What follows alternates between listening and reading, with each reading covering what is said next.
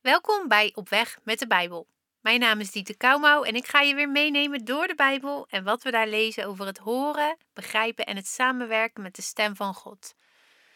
Dit is de vijfde aflevering van deze serie. En alle vijf deze afleveringen gaan eigenlijk over hoe je Gods stem verstaat. En ik hoop dat je al heel wat sleutels hebt ontvangen, maar nog meer dat je ze hebt toegepast in jouw relatie met God. De vorige aflevering sprak ik over de positie die God jou gegeven heeft in de hemelse gewesten. En dat dit ook de plek is waar vandaan God spreekt. En dat Hij dus altijd iets goeds te zeggen heeft. Elke keer wil ik je eraan herinneren dat God verlangt naar een intieme relatie met jou. En wil spreken over alle dingen die in jouw leven zijn. Jouw nieuwe identiteit mag je aantrekken als nieuwe kleren zodat je beeld van jezelf en je beeld van God gevormd wordt door de waarheid die Hij spreekt. Je bent niet te laat, hoe lang je al met God leeft, en vandaag is een mooie dag om hiermee te beginnen.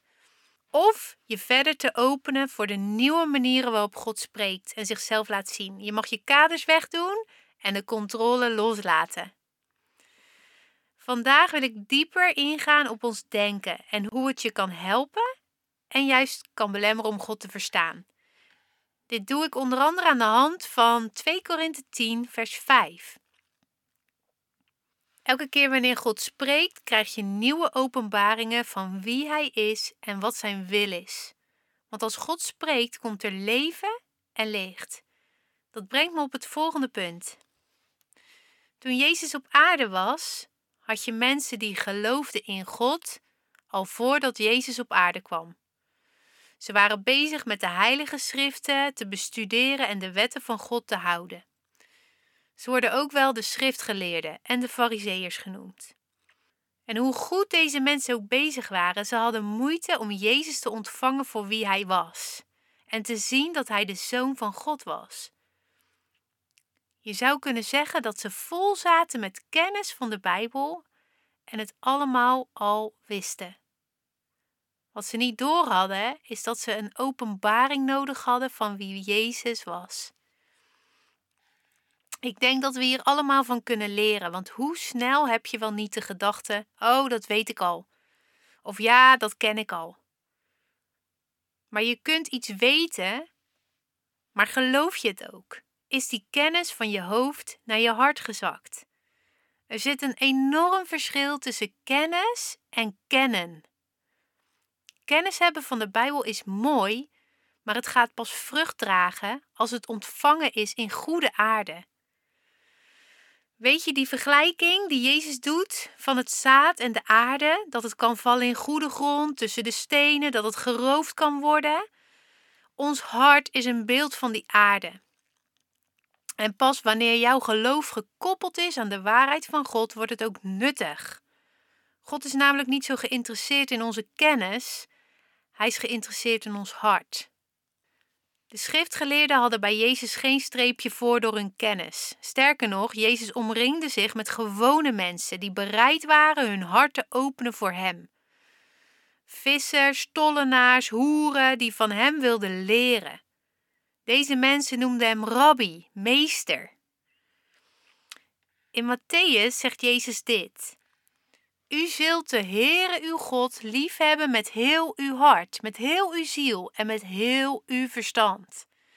Matthäus 22, vers 37. Ons verstand mag God leren liefhebben boven kennis. We mogen ons denken in liefde aan God verbinden. Ik heb gemerkt dat we dit best wel moeilijk vinden in het Westen. Ik wil je daar straks wat verder over meenemen en het een en ander over vertellen. Maar nu eerst even wat muziek en laat het allemaal maar even zakken. Niet in je hoofd, maar in je hart. Ons denken is een groot goed in de westerse maatschappij. We leren al heel jong dat er een veel grotere waarde wordt gehecht aan ons verstand dan aan ons gevoel. Zo krijg je een stickertje als beloning voor je taaltoets en een goed cijfer als je je wiskundesommen goed hebt gemaakt. Veel kinderen leren al jong dat met creatieve beroepen geen geld te verdienen is. Maar wanneer je goed leert, dan Heb je een toekomst met geld, status en zekerheid? Je ziet dan ook dat kinderen op jonge leeftijd een deel van hun creativiteit lijken te verliezen. Maar is het mogelijk dat dit leersysteem er ook voor zorgt dat zoveel kinderen al jong vastlopen en allerlei problemen krijgen?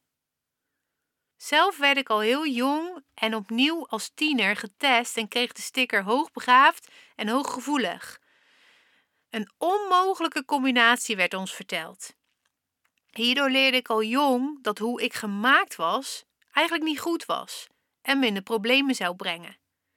Het leersysteem vertelde mij als ik mijn kennis zou ontwikkelen, dat ik een hele goede toekomst voor ogen had. Terwijl ik toch echt gemaakt was door God met die twee kanten. Hij zegt in zijn woord dat we wonderbaarlijk, dus perfect gemaakt zijn. In mijn geval met een goed stel hersens, maar ook als een zeer profetisch persoon. Ik heb jarenlang geworsteld en pas toen ik halverwege de twintig was en Jezus leerde kennen, vielen dingen op zijn plek. Alleen in connectie met God kan je ten volle worden wie je echt bent. Ik geloof dat er vele kinderen, maar ook volwassenen zijn die zich herkennen in mijn verhaal. Daarom wil ik je een stukje meenemen in onze hersenen en hoe ze werken. Het kan je helpen en belemmeren in het horen van God, heb ik ontdekt. God maakt ons met een linker en een rechter hersenhelft. Nou, de linker hersenhelft is verantwoordelijk voor onder andere analyseren, logisch denken, beredeneren, wetenschappelijk denken, taal, lezen, schrijven en rekenen. Dit is dus echt typisch de kant die al jong op school wordt gestimuleerd en dus ook wordt beloond. De rechter hersenhelft is verantwoordelijk voor creativiteit, sport, spel, muzikaliteit, gevoel, voorstellingsvermogen, intuïtie, dromen en het aanvoelen van de atmosfeer buiten jezelf. Deze twee hersenhelften functioneren het beste wanneer ze in balans zijn, maar dat zijn ze vaak niet. De linker hersenhelft wordt vaak veel meer gebruikt en is daarom vaak ook overbelast. We zien vooral in het Westen dat mensen heel snel overspannen raken in deze tijd of burn-out. Nou, bijna altijd is dat een overbelasting van de linker hersenhelft. Daarom is vaak ook het eerste advies om iets creatiefs te gaan doen, meer te gaan bewegen of te gaan sporten. Je kan je voorstellen dat je jezelf kan helpen om niet overbelast te raken door ook aandacht te geven aan die rechter hersenhelft. Door wat vaker te spelen, zingen, dansen, schilderen, maar ook dus te luisteren naar God. Ons denken is belangrijk voor God. Maar het wordt dus pas vruchtbaar als het gevuld is met Gods gedachten. Romeinen 8 zegt dit. Immers, zij die naar het vlees zijn, bedenken de dingen van het vlees, maar zij die naar de geest zijn, de dingen van de geest. Want het denken van het vlees is dood, maar het denken van de geest is leven en vrede. Ik vind het zo'n mooie tekst. Hier staat geschreven dat ons eigen denken vanuit onszelf, gevuld met de dingen van de wereld, hoe mooi kennis ook is, dat dat niet leven brengt. Maar ons denken gevuld door de geest brengt leven en vrede. Nou, hoeveel mensen hebben geen moeite met vrede? En die hebben onrustige gedachten en hun hoofd slaat als het ware op hol. Nou, de Bijbel heeft het antwoord. Die zegt dat ons denken gevuld door de Heilige Geest vrede brengt en leven. Dus een goed stel hersens is fantastisch, maar het mag leren functioneren onder de heerschappij van God. Je mag dus ook waarde gaan hechten aan je gevoel, aan je intuïtie. En ook dat mag komen onder de heerschappij van God. Vaak zie je dat mensen hooggevoeligheid bestempelen als een soort probleem. Omdat de wereld zegt dat je dan dus niet zo belastbaar bent op die linker hersenhelft. Maar je bent perfect gemaakt door God. En God wil juist die kant van jou gebruiken om tot je te spreken. En niet alleen te spreken, maar dat wat hij zegt om te zetten in iets creatiefs. Of in muzikaliteit. Of in een mooie stuk tekst wat je schrijft. Of wat het ook is. Ik geloof zelf dat de reden waarom veel mensen in het Westen moeite hebben met het verstaan van Gods stem, mede hierin zit. We belemmeren onszelf door ons denken. We hebben zo geleerd dat ons denken als het ware op de troon moet zitten, terwijl God op de troon moet zitten. Het vraagt dus echt een stuk overgave aan de Heilige Geest. 2 Korinthe 10 vers 5 zegt dit. Onze wapens zijn niet vleeselijk, maar geestelijk. En wij breken valse redeneringen af en elke hoogte die zich verheft tegen het kennen van God. Wij nemen elke gedachte gevangen om die te brengen tot de gehoorzaamheid van Christus. Ik hou van deze tekst. Hier staat dat alles wat in de weg staat om God te kennen, afgebroken mag worden en onder de heerschappij van Christus mag komen. Dit spreekt van de passie van God voor ons om ons te ontmoeten. Deze tekst spreekt van um, dat God zegt: alles wat in de weg staat tussen jou en mij wil ik wegnemen. En wij mogen daarin meewerken. Dus heb jij last van terugkerende gedachten of heb jij last van gedachten die geen vrede brengen? Breng ze onder de gehoorzaamheid van Christus.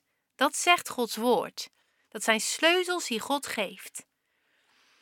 Opnieuw vraagt het dus een keuze om niet mee te gaan in de dingen van de wereld, die onder andere jouw linker hersenhelft willen overbelasten en je daarmee weghouden van God. Het vraagt een keuze om je te verbinden aan Gods waarheid. Want jij bent wel in deze wereld, maar niet van deze wereld. Je mag keuzes maken met God die jou tot leven brengen. Van overleven naar overvloedig leven. Nou, praat hier eens over met God en vraag de Heilige Geest om je bewust te maken van gedachten en gedachtenpatronen die in de weg staan om Hem te kennen zoals Hij werkelijk is. Ik wil je echt aanmoedigen. Dit vraagt een stukje overgave en controle loslaten, want onze gedachten zijn vaak gevormd door ervaringen, wat we geleerd hebben, hoe we opgevoed zijn. Maar wanneer we God echt willen kennen, moeten we deze dingen loslaten. Er kunnen hele goede dingen in zitten, maar er kunnen ook dingen in zitten die ons belemmeren. Nou, laat God dat uitzoeken en stel je open voor Zijn geest. Ik wil je daarin zegenen dat jouw denken helemaal gevuld mag zijn met de Heilige Geest. Het gaat je ongetwijfeld helpen om Gods stem beter te verstaan. Tot volgende week.